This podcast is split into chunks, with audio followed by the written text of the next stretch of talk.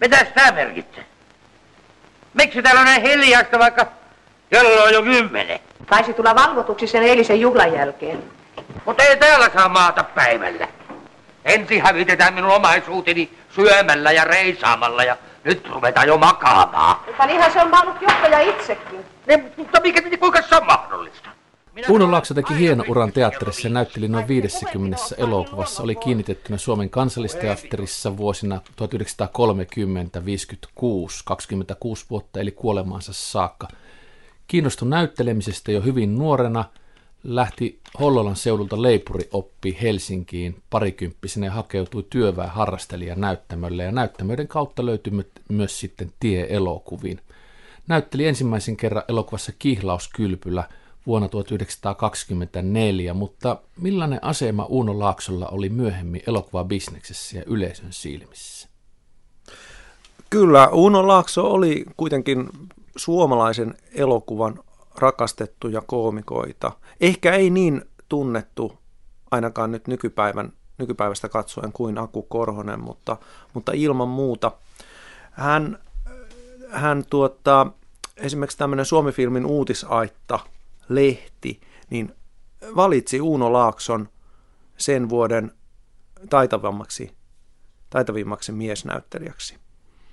Ja kolmekymmentäluvulla, jolloin Uuno Laakson elokuvatähteys lähti oikein vankkaan nousuun, niin siitä on Lyyli Hupaniittu-niminen tutkija kertonut. Hän on käynyt näitä paljon läpi Suomifilmin asiakirjoja ja tilikirjoja siellä meillä Kavissa. Ja sieltä on käynyt ilmi näin, että, että Laakso on saanut aika huikeita palkkioita. Esimerkiksi näissä elokuvien mainosjulisteissa, niin on niissä sitten Uunon rooli, kuinka iso tai pieni tahansa, niin hän, hän on lähes aina siellä kolmantena sen pääparin jälkeen, eli sekin kertoo jotain. Siellähän ei nimittäin, jos mainosjulisteita tiedätte, niin siellähän ei montaa henkilöä nimeltä mainita. Hyvää päivää.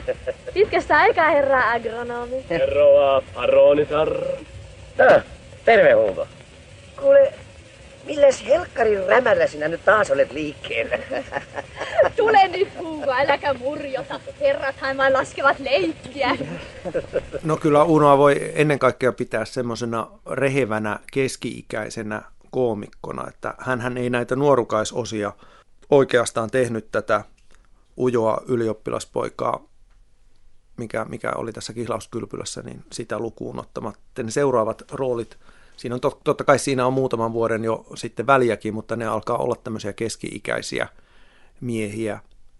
Niin aika hauskaa, että hän jo silloin niin kuin jo melkein niin kuin alle, alle nelikymppisenä niin näytteli myöskin tämmöisiä vanhempia miehiä. Esimerkiksi Voi meitä Anoppi tulee, mikä on kuuluisa Mia Pakman elokuva. Mia on tämmöinen parisataakiloinen primadonna, Kansanteatterin kuuluisa ohjaaja ja Uunon työtoveri aikanaan, hän, Uunohan näytteli sielläkin. Niin tota, siinä esimerkiksi on semmoinen, että Anoppi jyrää sen koko perheen ja tämä Uunon esittämä Appihahmo sitten itsenäistyy ja ottaa vallan valtikan omaan, omiin käsiinsä, että se on ihan loistava juttu. Ja, ja tämmöinen varhainen vanhusrooli on myöskin elokuvassa Olenko minä tullut haaremiin, missä Uuno esittää tällaista vanhaa rovastia, joka on puolikuuro. Ja, ja Uunolla on siinä aivan loistavia kohtauksia toisen suosikkikoomikon eli Aku Korhosen kanssa. Eli ne on semmoisia, mitä nykypäivänäkin voi katsoa niitä kohtauksia ja, ja nauraa niiden herrojen ilmeille ja eleille ja Akapeettuksen mahtaville repliikeille. Uuno Laakso syntyi tuhatkahdeksansataayhdeksänkymmentäkuusi ja näytteli muun muassa elokuvissa Kihlauskylpylä, Runoilija muuttaa, Meidän poikamme, Voi meitä Anoppi tulee, Siltalan pehtoori, Minä ja ministeri, Kaikki rakastavat, Vaimoke, V M P kuusi, Kuriton sukupolvi, Tulitikkuja lainaamassa, Markan tähden, Olenko minä tullut haaremiin, Kersantillekko Emma nauroi, Poikani pääkonsuli, Nokea ja kultaa, Kohtalo johtaa meitä, Nuoruus sumussa, Kirkastuva sävel, Särkelä itte, Katupeilin takana, Kaunis Veera, Mitäs me taiteilijat, morsiusseppele? Tutkija Juha Seitajärvi Kavista, siinä listaa Uuno Laakso elokuvista, niin mitä sanot elokuvafilmografian perusteella tästä urasta? Siitä näkee, että se alkaa tuhatyhdeksänsataakaksikymmentäneljä ja sitten neljäkymmentäluvulla aivan valtava määrä elokuvia ja aina kuolemaan saakka. Siihen aikaan tietenkin tehtiin elokuvia enemmän kuin tehdään nyt. Jotkut roolit ovat pieniä. Kesän aikana saattoi olla varmaan neljässäkin elokuvassa, sota-aika erikseen, mutta miltä se ura näyttää paperilla? No tuota, hänhän oli kuitenkin erittäin monipuolinen, mutta että kyllähän hän lähti sieltä komiikasta liikkeelle jo heti, ja itse asiassa noissa varhaisissa lehtihaastatteluissa ja muissa, joita on olemassa elokuvaaitassakin vuonna tuhatyhdeksänsataakolmekymmentäneljä, niistä käy ilmi, että Uuno ei ollut ollenkaan varma itsestään kyvyystään elokuvanäyttelijänä tai koomikkona, elokuvakoomikkona, että hän inhosi niitä ensimmäisiä elokuviaan. Ja kun hän oli katsomassa Kihlauskylpylää, hän huomasi, että yksikään ihminen ei naura siellä.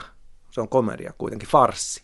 Että hän lähti pois sieltä, mutta hän ei luovuttanut. Hän teki Runoilija muuttaa, tällaisen pariskuntafarssin, jossa pariskunnan hoteisiin äänkeä tämmöinen kunnoton runoilijaystävä, joka onnistuu sitten tärvelemään koko tämän pariskunnan elämän sotkuillaan. Uuno meni myöskin mukaan Suomen ensimmäiseen sotilasfarssiin, eli Meidän poikamme. Ja siinäkin hän on se koominen tyyppi.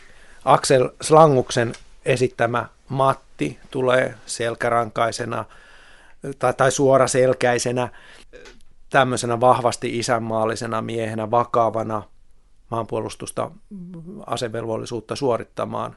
Ja sitten siellä on kuitenkin sitten tämmöisiä kaupunkilaisia koiranleukoja. Ja Uuno on yksi niistä. Eli Uuno esittää Monnia, joka mokuttaa joka tilanteessa tätä yksinkertaista Mattia. No, tämä Monnihan saa kuitenkin kurinpalautuksen ja, ja oppii itsekin tähän maanpuolustuksen oikeaan henkeen. Eli hän saa tältä Matilta kunnolla selkäänsä. Ja kyllähän hänen läpimurtonsa, se on ihan selvästi nähtävissä, että ei se, ei se vielä ole tuo Voi meitä Anoppi tulee, että se on niin, Mia Pakman tuota, peittää sen koko kuvaruudun tai koko, koko valkokankaa sillä isolla olemuksellaan. Että Uuno jää sinne alakuinteen, vaikka hän lopussa voittaakin. Mutta se, missä Uuno Laakso sitten pamahtaa esille ja jostain niin hänen palkkionsa lähtee nousemaan, on tämän miljoonan katsojaa saanut elokuva, suosikkielokuva Siltalan pehtoori. Vuodelta tuhatyhdeksänsataakolmekymmentäneljä, jos muistan oikein. Kyllä, kyllä. Mikä siinä oli sellaista, että se sai miljoona katsojaa ja teki Uuno Laaksosta sitten lopullisesti tähden? Niin, no sehän on itse asiassa ensimmäisiä tämmöisiä suomalaisia kartanoromantiikka-elokuvia. Se on viimeisen päälle kuvattu. Meillä oli tullut uusi kuvaaja Theodor Lutz. Hänet oli palkattu Virosta.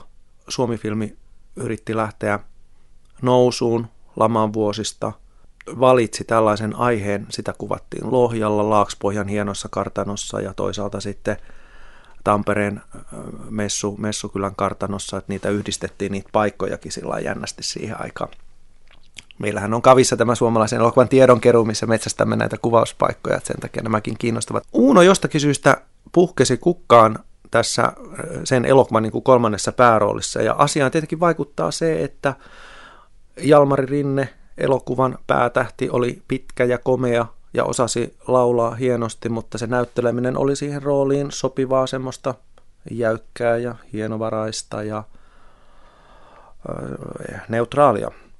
Ja Hanna Taini, elokuvan päätähti, oli, oli erittäin, erittäin kaunis suomenruotsalainen hahmo, joka oli kans hieman jäykkä ja muuta. Eli Uuno, Uunon hahmosta tehtiin tehtiin niin kuin ihan semmoinen, mä en tiedä, että kuinka paljon se on niin kuin ohjaajan ansiota ja kuinka paljon Uunon itsensä, mutta eräs elokuvatutkija ystäväni väitti, että Uunon ilmaisu näissä elokuvissa, että se on tosi paljon sitä niin kuin puheilmaisua, että hän häviää siinä mielessä Aku Korhoselle, joka on täynnä pikku detaljeja, niin kyllä mä nyt kehottaisin tätä ystävääni katsomaan esimerkiksi Siltalan pehtooria Totta kai Uunon puheilmaisu, hän puhuu siinä suomenruotsalaisittain honottaen ja hänelle on luotu erittäin hauskoja repliikkejä, joita kuulemme tässä vielä, mutta hän, hän on täynnä semmoisia pieniä eleitä, pieniä hytkäytyksiä, niskojen nakkeluita, kaiken maailman semmoisia juttuja, jotka ovat erittäin huvittavia. Ja totta kai ne nyt on vähän sillä niin kuin yliampuvia, mutta ne naurattaa ehdottomasti edelleen.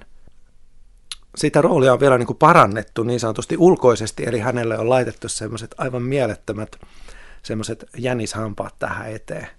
En tiedä, miten ne on sillä tek- sen ajan tekniikalla tehty, mutta se sopii ihan mielettömän hyvin.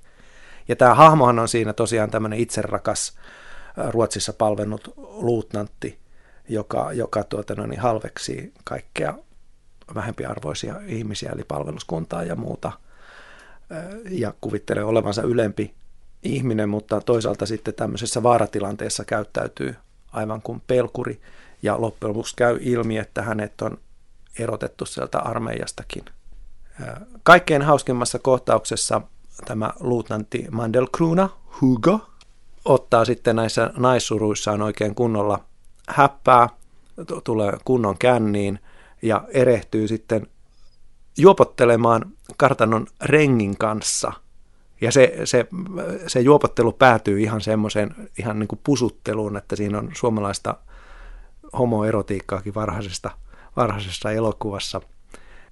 Seuraavana aamuna tämä Hugo herää sikopahnassa, jumalattomassa päänsäryssä. Ja tämä on yksi niistä legendaarisista syystä, kohtauksista. Uuno Laaksosta tuli sitten tähti, että kyllä, hän tämän on kyllä lunastanut näillä ja kaiken tämän saanut myöskin ikään kuin katsojan sympatiat puolelleen ja naurut ja kaikkia muuta, niin että siinä on hauska mies ja tästä hänelle on sitten kyllä, maksa. Ja se on jollakin tavalla säälittävä, koska sitten loppujen lopuksi siitähän ei oikein siis käy sitten ilmi, että mikä hän on niin kuin esimerkiksi seksuaalisesti mie- miehiään, että, että seuraavana päivänä niin hänhän ei tätä renkiä sitten tunne, tunne ollenkaan eikä tervehdikään, mutta että sitten hän tämän tietenkin menettää tämän tarinan naisenkin, eli Hanna Tainin, ja jota hän siis metsästi siinä rahojen takia, koska hän oli täysin persaukinen, kun oli lentänyt sieltä Ruotsin armeijasta, niin tota, sääliähän se herättää toisaalta sen huvittavuuden lisäksi. Että.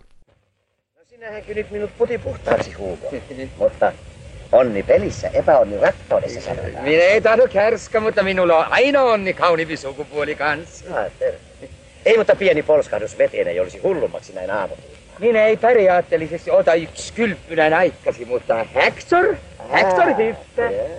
Siltalan pehtoori lisäksi yksi muistettava elokuva on tietenkin Särkelä itte vuodelta tuhatyhdeksänsataaneljäkymmentäseitsemän, ja sä olet valinnut tästä Särkelä itte -elokuvasta tällaisen pienen pätkän, jossa on kysymys juhlapuheesta, jota Särkelä eli Uuno Laakso pitää, niin haluatko sanoa tästä elokuvasta jotain ennen kuin kuunnellaan tämä pieni pätkä, vai kuunnellaanko ensin pätkä ja puhutaan sitten tästä kohtauksesta ja elokuvasta? No ehkä, ehkä mä johdatan tuohon vähän sen, siis tämä on nyt ihan erilainen rooli, eli Uno esittää tässä tiilitehtailija Julius Särkelää, joka on luonut itse oman uransa, hän on lähtenyt todella vaatimattomista ja köyhistä oloista, luonut sen mahtavan imperiumin ympärilleen, tehnyt perheen ja asuu hienossa, hienossa tämmöisessä huvilassa, mutta tätä Särkelää vaivaa se, että hän kokee, että hän, häntä ei arvosteta.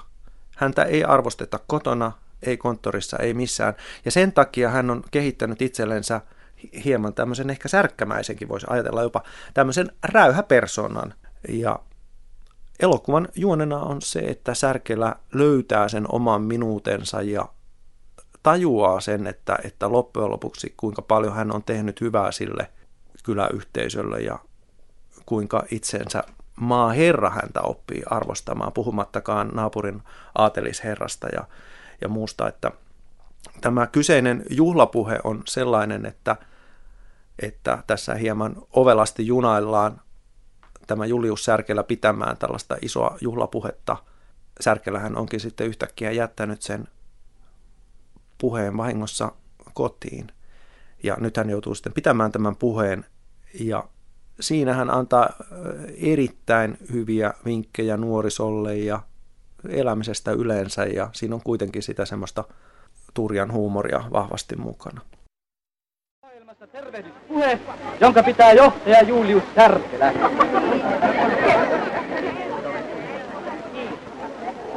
Arvoisat naiset ja herra maaherra, tässä on sitten kokoonnuttu, niin kokoonnuta tässä on, tätä juhlaa, juhlaa, juhlimaa, juhlimaa, juhlimaa ja pitäisi, pitäisi tässä puhettakin pitää. Tän sillan, tarkoitan sillan ahvis, ei kunniaksi ja, ja e, helpotukseksi. Nyt nimenomaan minulla on tämän, tämän, tämän, tämän, mikä sitä?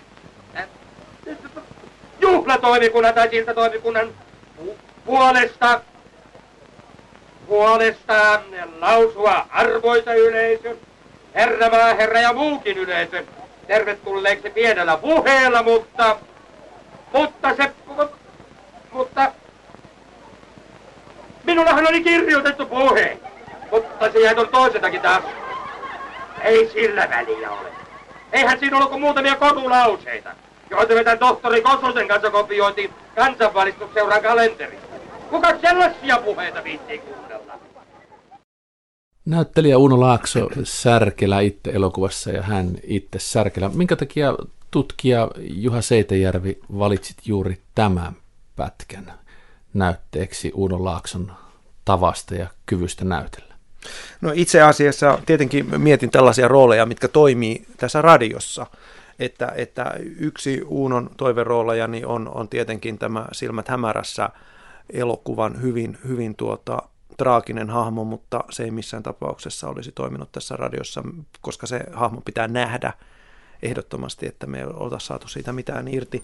Mutta tämä on sen verran vahva tyyppi, että se tulee jopa radioinkin kautta. Ja hyvin tuleekin. Hyvin tuleekin. Ja se on kuitenkin ihan eri äärilaitaa kuin tämä, tämä hissukka hienosteleva luuttantti Mandelkruuna, että, että sen takia olisin toki voinut ottaa esimerkiksi Poretta elokuvasta, missä Uuno tavallaan myöskin voi ajatella näin, että hän esittää itseään, koska siinä hän muistelee tätä kiertuenäyttelijä aikaansa. Uuno Laaksosta ei koskaan tullut sellaista nimeä kuin esimerkiksi jo sinunkin mainitsemasi Aku Korhonen, Tauno Palo, Leif Waager, Jopi Rinne. Tällaista nimeä, jossa on kaikua jo heti nuoremmankin polven korvissa, niin onko tähän jotain syytä vai onko kysymys vain siitä, että aika tekee tehtävänsä? No ehkä tietenkin aika tekee tehtävänsä, mutta kannattaa muistaa myöskin se, että nuori polvihan ei nykyään tunne välttämättä edes Aku Korhosta. Ja olen kuullut tapauksia, jossa nuori polvi ei tunne Ansaikosta ja Tauno Paloakaan, että ei tuosta nyt ihan hirveästi voi sillä lailla päätellä. Ja kuitenkin henkilö, joka esimerkiksi katsoo suomalaisia elokuvia, niin kyllähän Uunon kasvot tunnistaa sieltä. Ja, ja ajatellaanpa nyt vaikka Akun ja Uunon aivan loistavaa yhteispeliä elokuvassa Tulitikkuja lainaamassa, jossa liperiläisisännät hurvittelevat joen kaupungissa ja pistävät koko kaupungin sekaisin metsästäessään possuressua ja leskirouvaa. Ja tuosta tuli muuten mieleen, että Uunolta, kun nämä elokuvalehdet teki aina tämmöisiä hieman hienostelevia kysymyksiä, että no kuka nyt on ollut paras vastanäyttelijä ja kenen ulkomaisen tähden kanssa haluaisit näytellä, ja, ja Taunopalot ja muut siellä hieman kiemurrelleet, että, että, että kenet noista naisista mä nyt voin tuossa mainita, että ne loput sitten suutu, ne yrittää sitten jotakin sopertaa siihen, niin Uuno ainakin suhtautuu niin kuin aivan, aivan reippaasti siihen kysymykseen, että no kyllä se on tuo Aku, että kun ne on just tehneet sen Tulitikkuja lainaamassa, mikä on aivan loistavaa yhteispeliä heillä, niin hän, hän osaa arvostaa sitä, sitä oikeanlaista vastanäyttelijää. Että ikävää, että heidän välinsä sitten myöhemmin niin, siis yksi tulehtuivat. Uuno Laakson uraan tai hänestä muistettava asia on se, että hänellä meni välit Aku Korhosen kanssa ja siinä kävi ilmeisesti niin, että Aku Korhonen petti tavalla tai toisella luottamuksen. Matti Kurinsaari on kirjoittanut Aku Korhosesta ja Uuno Laaksosta työparina sekä Valkokankaalla että teatterissa, mutta kuitenkin se, mikä heitä yhdisti, niin oli myös yksi asia, joka heitä erotti. Aku Korhonen taisteli tuhatyhdeksänsataakahdeksantoista valkoisten puolella ja Uuno Laakso taisteli punaisten puolella, ja kun taistelee punaisten puolella ja on kuitenkin julkisissa töissä niin kuin näyttämöllä ja elokuvassa, niin uskoko Juha Seitajärvi, kun olet tutkija Kavista, että tämä vaikutti tavalla tai toisella Uuno Laakson uraan, että hän oli häviäjien puolella? No, itse olen kyllä sitä mieltä, että hyvin harva ihminen tuosta mainitsemastasi seikasta edes tietää, enkä, enkä usko, että se hänen uransa olisi, olisi vaikuttanut, että kyllähän hän, hän teki niin kuin siinä, missä Akukin, niin hän menestyi erittäin hyvin siellä Kansallisteatterissa ja sai isoja rooleja ja sai niitä elokuvissakin. Tämä esimerkiksi Särkelä itte, mistä me puhuimme, niin kyllähän, kyllähän tämä Särkelä-tyyppi on tässä kuitenkin suoraan semmoista kokoomuslaista yrittäjää. Hän, hän tekee semmoisen tietynlaisen röyhkeän liikemiestyypin kuitenkin aika, aika hienosti siinä. Ja Aku sen sijaan esittää siinä köyhää viisasta kansanmiestä, että tavallaan voi ajatella näin, että, että esimerkiksi elokuvassa nämä roolit saattaa joskus jopa kääntyä, kääntyä päälailleen, että, että kyllä mä uskon, että heidät erotti sitten ihan nämä erimielisyydet, mitkä liittyivät tähän, tähän tapaukseen, jossa Aku Korhonen ilmeisesti aika röyhkeästi varasti Uunon roolin, eli tämän saituri saiturikiertueen, jolle Uunon itsensä piti lähteä, niin Aku vei sen hänen nenän, nenänsä edestä. Että... Suuremmoiset juhlat ei. Ei, suuret... siitä kuin alempaa sieltä. Ja tämän jälkeen seurasi ohjelmassa johtaja Julius Särkelän tervehdyspuhe. Mielenkiinnon herättämiseksi oli johtaja Särkelän esitys aluksi tahallisen avuton, mutta kun puhe pääsi kehittymään oikeihin mittoihinsa, siitä tuli illan sensaatio. Voimakas julistus nuorisolle.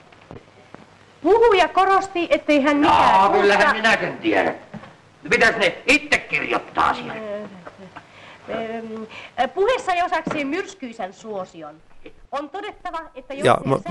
näistä tota, Uunon poliittisista rooleista, niin siellä hän, hänhän näytteli hyvin monessa tuota, joko ulkopoliittisessa tai sisäpoliittisesti niin kuin mielenkiintoisessa elokuvassa. Että mainitsemasi aktivistit hän on kiinnostava siinä mielessä, että Uuno esittää siinä pappia, joka päättää taistella mennä suomalaisten aktivistien mukaan ja tuota, esittää siinä elokuvassa lukemattomia eri tämmöisiä valehenkilöitä. Muun muassa mustalaisakkaa, joka povaa, povaa sitten näille santarmeille ja muille. Eli hän on, hän on aivan huikea tämmöinen, tämmöinen vähän niin kuin Hollywoodissa oli siihen aikaan tämmöinen Lon Chaney, tuhatkasvoinen mies, niin Uunokin osasi tarpeen mukaan sitä olla.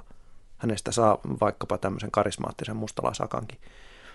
Ja sitten näistä poliittisesta henkilöistä tulee myöskin tämmöinen ironisesti ylhäältä päin katseltava henkilöhahmo Poikani pääkonsuli -elokuvassa, jossa Uuno esittää tämmöiseen helsinkiläiseen hienostoon kuuluvaa aikamiespoikaa, semmoista kolmineljäkymppistä, jota äiti, joka oli edellisessä elokuvassa hänen vaimonsa, mutta nyt on äiti, eli Eine Laine on semmoinen, että kun siinä on monta poikaa, Hanski, Hanski Häyrinen ja Tauno Majuri, niin sitten, sitten tämä... Tota, Uuno Laakson tämmöinen poliittinen pyrkyri on sen äidin niin kuin huomion alla, ja äiti yrittää parhaansa saada tämän naissankaripoikansa Tassilian konsuliksi, pääkonsuliksi, että, ja lopulta onnistuu siinä, mutta että monet ihmiset siinä kärsii, että se on täysin, täysin tämmöinen pyrkyrihahmo, mitä voi kyllä ihan tuota, etsiä vastaavia tapauksia ihan nykypolitiikasta. Voi mikä sikamainen paikka! Hyvää huomenta, Hugo! Hei! Oletko sinä muuttanut makuuhuonetta vai mitä? Voi. August? Me, me, me ei voi joikki hyvin. Jaa, siltä se vähän näyttää. Minä olinkin juuri... Uuno Laakso syntyi siis tuhatkahdeksansataayhdeksänkymmentäkuusi ja maailmaan, jossa elokuva ei ollut mikään juttu. Se oli vasta ihan lapsen kengissä ja tsaari hallitsi Suomea. Ja... Mulle aina nämä tuhatkahdeksansataaluvun loppupuolella syntyneet ihmiset, joista jää sähköinen jälki tuhatyhdeksänsataaluvun puolelle, ovat olleet tietyllä tavalla ihme. Uuno Laakso näytteli vielä viisikymmentäluvulla moderneissa elokuvissa ja siis eli aikaan, jollain sitten jo lennettiin mantereelta toiselle, kun oli syntynyt ja kasvanut nuoreksi aikana, jolloin oli vain lennätin ja junat. Ja sitten mä katsoin Yleisradio-arkistoa ja ajattelin juuri näitä asioita, että mitä hänestä on jäänyt jäljelle. Ja siellä on tuhatyhdeksänsataaviisikymmentäkaksi vuodelta Kerttu Kruunin haastattelu, jossa näyttelijä Uuno Laakso on haastateltavana. Etsin itseäni on tämän ohjelman nimi. Se on neljätoista minuuttinen pätkä ja siitä on tässä reilu minuutti. Tämä on niin sanottu montteeraamaton kopio. Tämä ritisee lopussa, mutta tämä on sellainen arre, että tämä kannattaa tässä kuunne, kuitenkin kuunnella. Uuno Laakso ei kaipaa esittelyä, sillä suuri osa teistä, hyvät kuuntelijat, on tutustunut hänen taiteeseensa joko päänäyttämöllämme tai hänen kiertueittensa yhteydessä tai ainakin filmin kautta. Niin me istumme nyt täällä Kansallisteatterissa hänen pukuhuoneessaan ja toivon, etteivät mahdolliset sivuäänet pahasti häiritse teitä. Ne ovat tuollaisia teatterin ääniä ennen näytäntöä. Ja niin me voimmekin mennä suoraan asiaan ja kysyä taiteilija Laaksolta. Kun nyt sitten ensin on ohi ja teidän kohdallanne melkein poikkeuksetta tavattomalla menestyksellä, niin silloin olette kai tyytyväinen. Ei. Ei näyttelijä voi koskaan olla tyytyväinen saavutuksensa. Ei milloinkaan ole tyytyväinen. Se on aivan niin kuin, niin kuin sanotaan, että joku erakko kävelisi tuolla hiekkaeramaalla ja kohti horisonttia ja käveli hän kuinka kauan, niin aina se on yhtä etäällä. Ei milloinkaan saavuta sitä, mihin on pyrkinyt. Mm-hmm. No, millä tavalla nyt Uuno Laakso etsii itseään? No, ei kai se nyt ole sen erikoisempaa kuin muutenkaan. Sitä on aina kaikki ihmiset, jokainen kamppailee ja pyrkii johonkin, johonkin parempaan. Tuskailee ja halveksi itseään, kun ei koskaan pysty saavuttamaan sitä päämäärää, jonka joskus on itsellään asettanut. Niin, ja mitä minuun tulee, niin minä tunnen sen Uuno Laakson niin hyvin, että oikeastaan ei sen kamppailusta kannata pitemmälle puhua. Näyttelijä Uuno Laakso Kansallisteatterin tiloissa. Vuosi on tuhatyhdeksänsataaviisikymmentäkaksi ja tähtemme on viisikymmentäkuusivuotias. Miltä tuo Uuno Laakson lyhyt siviilissä annettu ääninäyte kuulosti tutkija Juha Seitajärvestä? Tuota, se kuulosti jollain tavalla jopa tämmöiseltä pelottavalta, ennakoivalta, että, että tuo esimerkiksi viimeinen repliikki, mihin tuo nyt lopetettiin tuossa, niin tuota, että mitä kaikkea hänellä oli jo siinä vaiheessa niin kuin ehkä tapahtunut ja tapahtumassa. Hänestä oli tullut huono, huono kuuloinen, hänellä oli vaikeuksia työskennellä näyttämöllä, eli, eli se, se, se tuota, näyttämöllä työskentelyn ilokin oli, oli tuota, vähentynyt, jos ei kokonaankin haihtunut, että Matti Raninhan on jonkun verran kuvaillut Uunon näitä viimeisten vuosien vaiheita elämäkerrassaan. Uunollahan oli ympärillä tätä teatteriin ja elokuvaan liittyvää sukua. Hänen, hänen veljensä oli Artturi Laakso ja Uuno teki esimerkiksi aivan huikean roolin kälynsä Elsa Turakaisen, joka oli Artturin vaimo. Elsa Turakaisen kanssa elokuvassa kunnioittain ne esittää tällaisia poliittisia pyrkyreitä, jotka tuota noin, niin ovat pienen paikkakunnan Hämeenlinnan ö, kansanedustajaehdokkaita ja ö, tuota, ovat täysin eri puolueista ja loppujen lopuksi löytävät tietenkin sitten toisensa ja yhdistävät voimansa. Eli siinä tavallaan Uuno vielä löytää sitä semmoista elämän iloa, mikä hänellä on, mutta ehdottomasti ne elokuvaroolit vähenevät ja, ja tuota, loppuvat sitten loppujen lopuksi aika surkeasti. Hänellä on hieno koomikko vaimo, Raakel Laakso, joka, joka noina vuosina löi itsensä läpi viisitoista kuusitoista vuotta Uunon jälkeen elokuvassa. Teki hienoja rooleja Tukkijoilla elokuvan Maija Rivakkana ja, ja tuota tietenkin oprina ja, ja muina, mutta se heidän aviollinen elämänsä loppui sitten avioeroon ja, ja Uunon ja Rakkelin poika Risto kuoli. Kaikki nämä asiat ja poika vaikuttivat. Oli, siis, poika oli muistaakseni aikuinen, että hänellä poika oli mainittu, merimies. Niin, että poika oli on merimies. Ammattimerimies, hän oli jo aikuinen. kaksikymmentäkahdeksan en, syntynyt ja siis, kuo, joo, kuolin syytä en, en tiedä, mutta, tota, mutta poika oli perustanut perheenkin jo. Että, mutta tämä oli siis aino, heidän ainoa lapsensa. Ja Tämä näyttää hyvin traagiselta tämä Uuno Laakson, kun hän kuolee sitten tuhatyhdeksänsataaviisikymmentäkuusi kuusikymppisenä miehenä, koska muun muassa kansallisbiografiassa mainitaan, että hän käytti alkoholia paljon, eli siis liikaa, kun se suomeksi sanotaan, niin onko tämä Valkokankaan ja näyttämän ulkopuolinen elämä näin surullinen kuin miltä tämä paperilla näyttää Uuno Laakson kohdalla? Niin, no, hänhän, hänhän siis kärsi rahavaikeuksista ja ilmeisesti hän on ollut äärimmäisen vielä itsekriittinenkin sitten tätä näyttelemistään suhtaan, mikä, mikä tuota, jo kävi ilmi siinä, kun puhuttiin niistä mykkäelokuvista, että hän ei voinut sietää niitä omia roolisuorituksiaan eikä, eikä tuota, voinut käydä katsomassa niitä. Kun monihan käy katsomassa niitä ottaaksensa oppia, niin ei Uuno sitten oikein, hän ei tykännyt katsella itseänsä. Ja, ja hän kärsi unettomuudestakin, eli sen takia hänen, hänellähän oli niitä unilääkkeitä, ja niihin hän sitten loppujen lopuksi itsenäisyyspäivänä masentuneena otti sen yliannostuksen, ja, ja tuota, Matti Ranin esimerkiksi oli tarkkaillut sitä edellisen päivän harjoituksissa, kun Uuno oli kävellyt siellä vaan niin kuin edestakaisin surkeana eikä osallistunut ollenkaan toisten keskusteluihin. Että hieman, että jotain nyt tulee tapahtumaan. Ja hänhän oli, hän, Uunosta sanotaan näin, että hän oli, varsinkin silloin aikaisemmin, niin hän oli loistava seuramies ja semmoinen seurueen keskipiste. Mutta sitten hänessä oli tämä toinen puoli, eli hän oli toisaalta myöskin yksinäinen erakko, että se on aika hauska. Mielenkiintoista, että ihmisessä voi löytyä noikin niin kuin vastakkaiset puolet. Että ehkä tämä erakko nyt, mistä hän tuossa äsken muuten juttelikin tuossa taltioinnissa, niin tuota, ehkä tämä erakko sai hänessä vallan ja, ja alkoholi. Alkoholi sai vallan. Ja kaikkein kauheinta on se, että mitä tuota harva yleisöstä tietääkään, että vuonna tuhatyhdeksänsataaviisikymmentäyksi filmattiin tällaista episodielokuvaa, film noir-elokuvaa Silmät hämärässä, joka koostuu semmoisista neljä miestä eri ikäistä, eri tapasta miestä kokoaa semmoisen rikollisjengiä. Niillä on kaikilla omat taustansa. Ja se Uunon tausta on täsmälleen se tausta, mikä tulee Uunolla toteutumaan sitten parin vuoden päästä. Eli, eli on nämä kuulovaikeudet, on alkoholi ja on pojan kuolema, jota hän suree siinä.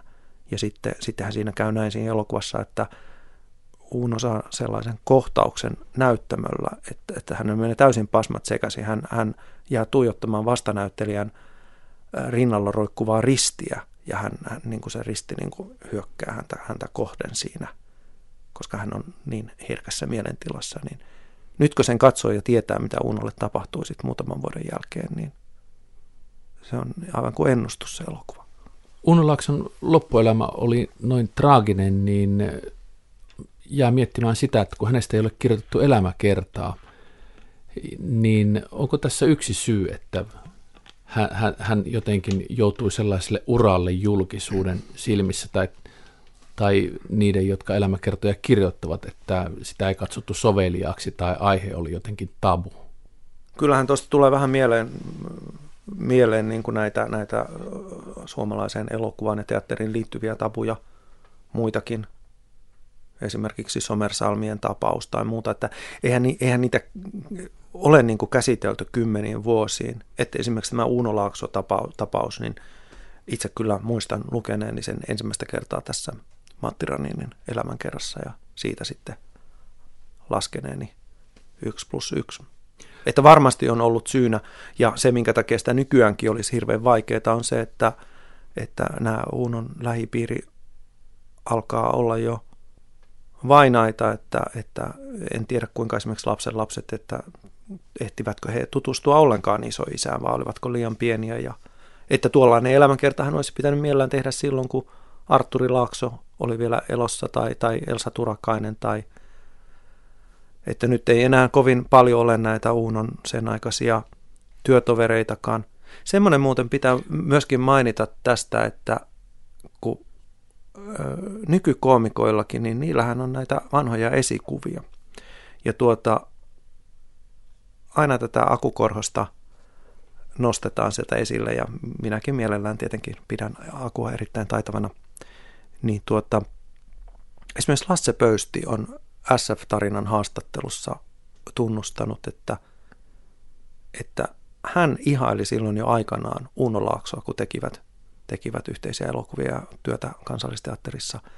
Että hän oikeastaan on ottanut aika paljon oppia siitä, että miten Uuno tekee niitä rooleja. Että hän on tunnustanut jopa miettineensä jotakin roolia, että, että mitenköhän Uuno tämän tekisi. Ja tehnyt sitä ehkä vähän sen mukaan. Kuningattaresi on vaarassa. Yksi pelitalon poika. Mene syö se. Stop, stop, stop, stop. Ei käy, ei käy. Tutkija Juha Seitajärvi, te ja sinä erityisesti keräätte Kavissa arkistotyön ohessa tietoa suomalaisesta elokuvasta, sen kuvauspaikoista, henkilöistä, jotka elokuvissa näyttelevät. Ja katsotte vanhaa elokuvaa, katsotte vanhoja valokuvia, missä tämä on otettu, missä tämä on kuvattu, kuka tuo sivuhenkilö tuolla on, mi- mistä tämä on rakennettu, missä on tämä rappukäytävä, missä on tämä parveke, mm. mikä pihapiiri tämä on. Minkälaisia jälkiä teidän arkistossa on näyttelijä Uuno Laaksosta? Tai minkälaisia valkoisia karttoja siellä Uuno Laaksosta? No me, meillähän ei siis tätä Uunon, Uunon niin kuin henkilökohtaista arkistoa ole, että en osaa sanoa siitä, että että minne ne on mennyt silloin aikanaan, että kuka siitä on pitänyt huolta, koska että olisiko ex-vaimo, että, että, että voisiko niitä olla niin kuin tuolla, tuolla tuota, teatterimuseon hoteissa. Mutta totta kai elokuviin liittyvät käsikirjoitukset ja, ja valokuvat, että onhan meillä Uunosta siellä lukuisissa elokuissa vaikka minkälaisia portretteja, ja hänen saataisiin niin kuin aika loistava kuvateos varmasti, koska hänen, hän työskenteli niin monissa yhtiöissä ja, ja tuota eri vastanäyttelijöiden kanssa, eri ohjaajien kanssa, että kyllähän melkein kaikkien kanssa silloin elinaikanaan ehti tehdä yhteistyötä, että sikälistä aineistoa kyllä on. Voisin mainita vielä Uunon tämmöisistä vakavista rooleista, tulee semmoinen, semmoinen mieleen. kolmekymmentäseitsemän vuonna Uuno teki pari, pari kiinnostavaa roolia, joista yksi oli erittäin hienovarainen, missä ei ollut tätä räyhähenkeä ollenkaan, eikä tämmöistä niin kuin pulppuavaa persoonallisuutta, vaan hitaasti näyttelevä, rauhallisesti puhuva professori Varavaara komediassa Kuriton sukupolvi, jossa hänen lapsiaan esittävät oketuurit ja muut niin kuin vetävät täysin överiksi ja ovat niin kuin vähän liiankin kurittomia, niin heidän isänsä näyttelevä Uuno on erittäin rauhallinen ja viehättävä. Että ei mikään ihme, että siinä nuori opiskelija Ansa Ikosen esittämä nuori opiskelija rakastuu tähän professoriin. Ja se tehdään erittäin aidosti ja tuntuu, tuntuu melkein siltä, että et eihän se Uuno siinä niin kuin sillain pahemmin näyttelekään. Että hän on niin kuin sillain täysin hillitty se hänen olemuksensa ja kuitenkin hän niin kuin vetää puoleensa. Ja sitten kun ajattelee, että samana vuonna ne on sitten kuitenkin tehneet esimerkiksi sen Tulitikkuja lainaamassa, missä ne niin kuin Akun kanssa vetää ihan hillittömiä semmoisia sooloiluja, niin tossa ei kerta kaikkiaan, siinä ei sooloilla, vaan siinä vaan niin kuin ollaan kaikessa rauhassa. Ja, ja toinen tämmöinen resignoitu hahmo on tämmöisessä herännäiselokuvassa kuin Uni ja varjo, missä, missä Laakso esittää tämmöistä maallikkosaarnaajaa, Luoman paapaa, niin sekin on tehty erittäin hienovaraisesti. Että kyllä nämä on niin kuin taitavia, ettei ne todellakaan nämä sen ajan näyttelijät, niin erityisesti komedianäyttelijät, niin ei ne ole ollenkaan niin yksiulotteisia kuin mitä, mitä kuvitellaan. Ja Hanski Häyrinenhän on sitä myöhemmin jossain sanonut, että, että komedianäyttelijä on sen verran vaistonvarainen ja herkkä, että hän pystyy näyttelemään niitä vakavia roolejakin halutessaan. Mutta sitten taas, jos me otetaan tämmöinen vakavien roolien näyttelijä pää, pääasiassa siis, niin semmoinen hyvin harvoin pystyy sitten kunnollisen komediaan. Mun mielestä tämä pätee Uuno Laaksoonkin. Mä en ole nähnyt Uuno Laakson kaikista yli viidestäkymmenestä elokuvasta kuin aivan pienen osan, ja mietin tässä sitä, että minkä haluaisin nähdä seuraavaksi, ja tietenkin mieleeni tuli se ensimmäinen Kihlauskylpylä, josta tiedän, että siitä ei ole jäljellä kuin muutama minuutti pätkä, jossa näytetään Hangon uimarantaa, ja se on säilynyt varmaan...